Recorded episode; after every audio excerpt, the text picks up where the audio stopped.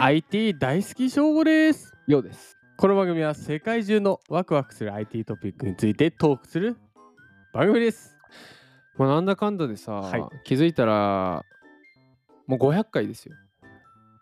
500回の収録これが500何回目か。 509回目ですねどうですかおお ?500 回。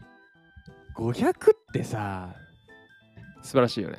うんと500円って考えるとね まあまだまだこれからという はい、今日のワクワクポイントは、本日のワクワクポイントは はい、ロボットや自動運転車の操作をスマホで簡単にとなるほど。まあ本当もうあれですね、スマホって、ス マホ。スマホ。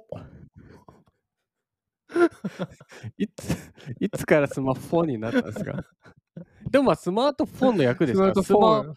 フォーで合ってんじゃないですか まあ、実はただ、間違いないけど、まあ、あの、スマホンとは言った。 スマホンは言うた。言ってもいいでしょうか お願いします。本日はフォーブスジャパンさんからお借りしておりますタイトル、はいパーソナルモビリティをスマホで手軽に自動運転化うーん。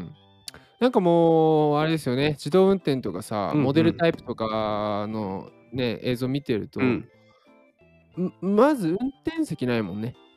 あそうだねそうだね運あー転席ないねで、なんなら、進む方向に対して背中向けてる席になってる、ソファー席みたいになってるさ。なってる時あるよねだからスマホで運転すんのかねスマホで運転右、左とかなのかねでも指示出せんのかねてかもうオートマチックなんだろうな。ね内容はですね、はいロボットや自動運転車が正しく目的地に移動できるためにはうん。カメラなどの各種センサーがうん。地図情報を駆使して今自分がどこにいるのかを正確に把握しなければなりません確かに。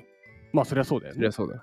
で通常それには専用の装置うん高度な計算能力がいると、うんうんうん。でそれをごく簡単にスマートフォンのセンサーだけで行える技術が登場しましたほ今回主役になるのは、はい農業技術総合研究所う。うん。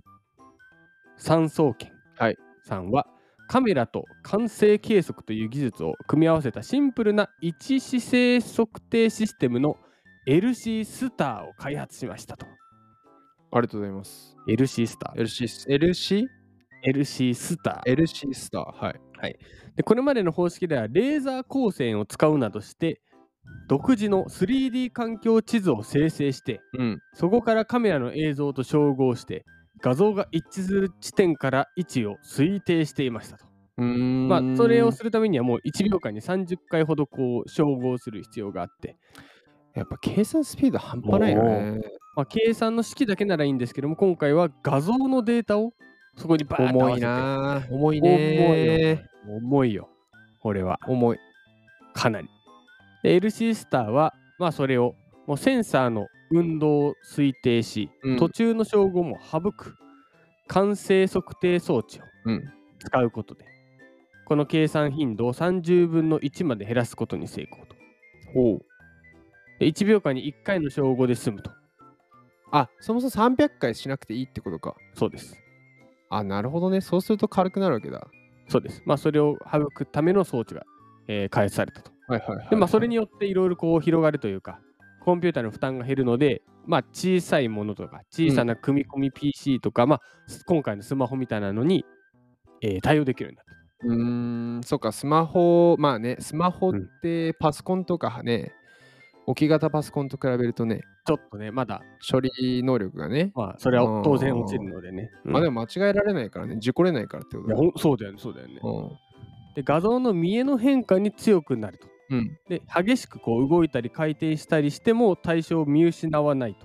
はいなのでこう誤差は最初で3ミリうん。悪条件でも140ミリともうかなりかなり性能が高い、 140ミリって、に何センチまあ、2センチ前手前だよね1.4センチ ?1 センチって何ミリ100ミリ ?100 ミリ140ミ ?100 リ100ミミリリ ?1 センチ ?10 ミリじゃないあれあれちょっと検索して。あれ ?1 センチって10ミリじゃなかったっけ 1cm 10ミリだっけあ、1cm 10ミリだ。だから、140ミリ1メーだトからル、1.4メートル。ぐらいの誤差しかないってことだ。逆に。なんか大きいものがバーって動いても、まあ、悪条件でも、えー1.4。まあ、大人の男性大股一歩ぐらいだ。うん、ぐらいの差はセーフ中でしょ、全然大丈夫だよね。あの、普通の用途だったら。まあ、クソ狭い道じゃなきゃね。うん。でこの LC スターの使い道として、今回、三総研が提案しているのが、うん。えーパーソナルモビリティをスマートフォンで自動運転化するというものと。なるほど。例えば、搭乗者のスマートフォンを接続することで、レーザー距離計など、うん特別な装置やセンサーやを、えー装備していないパーソナルモビリティもその場で自律化できると。うん。うんあつあまあ、そっかそっか、そうか。そういうレーザー系の技術がなくても、アプリさえあればいいのか。り、そう、スマートフォンアプリあればできちゃうと。ああ。で今後はスマートグラスへの応用を目指すと、ちょっとそここ面白いですね。そっか、グラス、グラス、メガネの方でも処理技術を持てばいいのか。ピッてやったら、えー、なんか三輪車が来るとかね。 はいはいはいはいはいはい。そういうあ感あ、じそういうことうが呼び出せるわけだ。うんうわーあーどう思いましたことやっぱね、重さはね、今後ね、超重要になってくると思いますよ。重さ処理の重さ。あ、そっ ちか。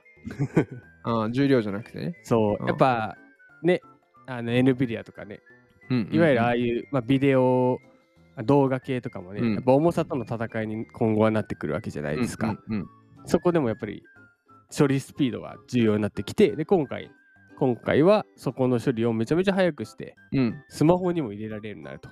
うん。だから今後はそれをも。もっと軽くすれば、スマートグラフとかにちっちゃくなっていくと。うんうんうんうん。なんか、どうやってあれを自動化してるんですかって質問されるぐらい小さくなるかもね。あー自転車とかもりょうさんが、じゃあ、ピッてやったら、玄関の前に来たりとかね。あ、お迎えに来るってことお迎えにか来。るとかあるかもね。あの、位置だって、 なんかそうなるとさ、うんあれやわ、俺家のもの全部自動できてほしいわ。自分のところにだよね。